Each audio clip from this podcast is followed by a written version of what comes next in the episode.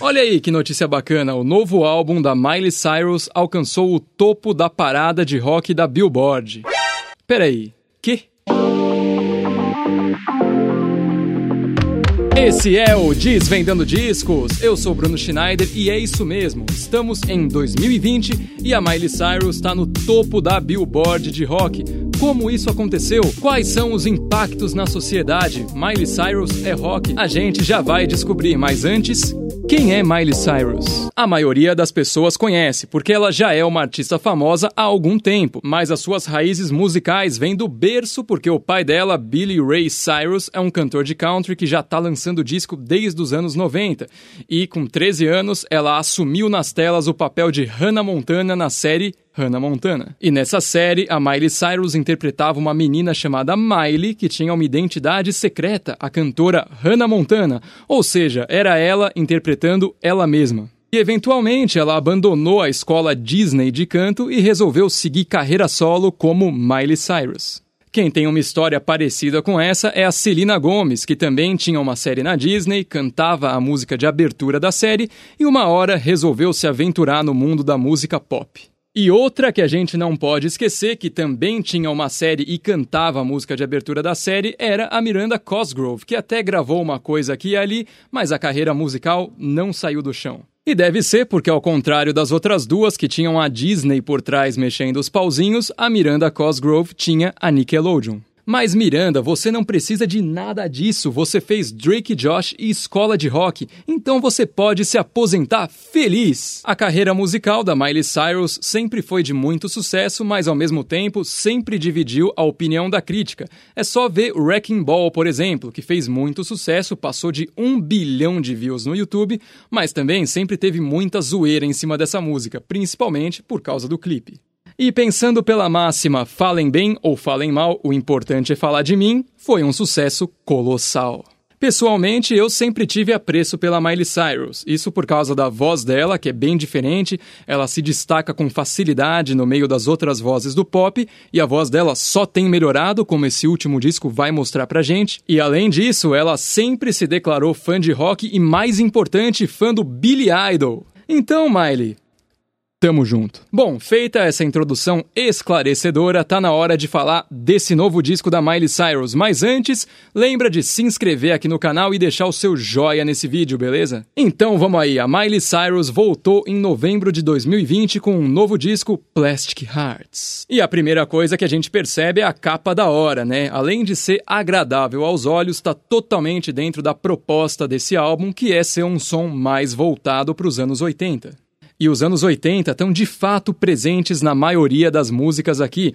Algumas delas são uma mistura de anos 80 com 2020 e outras são a polimerização exata de anos 80 com começo dos anos 2000. E um exemplo muito bom disso é a faixa de abertura What the F Do I Know, que já mostra que o baixo vai ser um instrumento muito marcante ao longo desse CD e também mostra a voz mais agressiva da Miley Cyrus, que ainda deixa escapar um pinguinho de Hannah Montana em alguns momentos, como por exemplo no refrão. O refrão, por sinal, que há alguns anos poderia ter sido um refrão da Avril Lavigne. Era só mudar um pouquinho a bateria e colocar aquele som de guitarra barato. A faixa título Plastic Hearts vem na sequência e ela tem um refrão e um pós-refrão muito bons que já remetem mais ao final da década de 2010. A única coisa que eu fico um pouco em dúvida quanto a esse som são os batuques que acompanham o verso, dá para você escutar bem no começo da música. Provavelmente é uma referência à música Sympathy for the Devil dos Rolling Stones, o que é da hora, mas eu não sei o quanto isso contribuiu para a plástica da música da Miley Cyrus. Angels Like You é uma faixa mais acústica, mais sussa, e o que chama a atenção aqui é um trecho de melodia que lembra muito uma música do último álbum do Ozzy, a faixa Ordinary Man que ele faz junto com o Elton John. Um dos maiores hits desse álbum é a música Prisoner, e tem dois motivos para isso. Um deles é o refrão baseado no sucesso da Olivia Newton-John de 1981, a música Physical. Outro motivo é a colaboração com a cantora Dua Lipa, que mandou muito bem, mas se tem uma coisa que essa música deixa clara é que a voz da Miley Cyrus é muito mais da hora do que a da Dua Lipa. Agora vamos para aquela que possivelmente é a melhor música desse disco, Night Crawling, que tem a participação de ninguém menos do que Billy Idol. E essa é 100% anos 80. Tem um hook instrumental vigoroso, tem uma das melhores melodias do disco, uma das melhores performances da Miley e, claro, tem esse cara que tem o rock percorrendo as vísceras como ninguém mais tem. Tem muito viés, na minha opinião, desse som por causa do Billy Idol? Sim. Ele foi a minha maior motivação para estar tá aqui falando desse disco?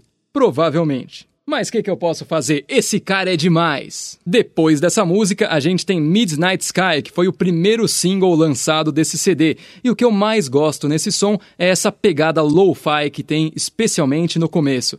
Dessas tendências mais atuais, lo-fi, sem dúvida, é uma das mais interessantes. Infelizmente, a única faixa desse disco que eu pularia todas as vezes é Bad Karma, que tem a participação da Joan Jett. É muito da hora escutar a voz dela nesse álbum, afinal de contas, ela também ajudou a definir o rock dos anos 80. Só que essa faixa sofre de um sério problema de an, an, an, e não é possível que só eu fique incomodado com isso. Fechando o disco, a gente tem dois covers que a Miley Cyrus gravou ao vivo e eles chamaram a atenção de muita gente. Primeiro deles é Hearts of Glass, cantada originalmente pela Blondie, que cantava esse som de um jeito diferente, que tinha mais a ver com a ideia geral dessa música.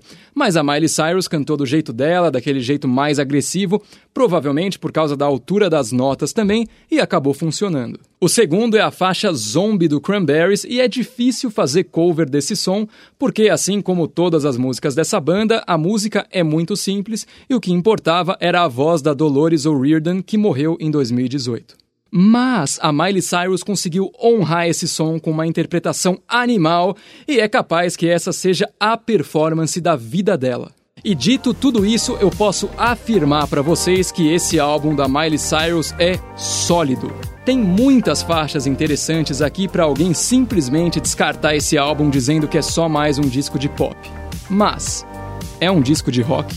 Musicalmente, não. É um pop um pouco mais agressivo que remete bastante aos anos 80.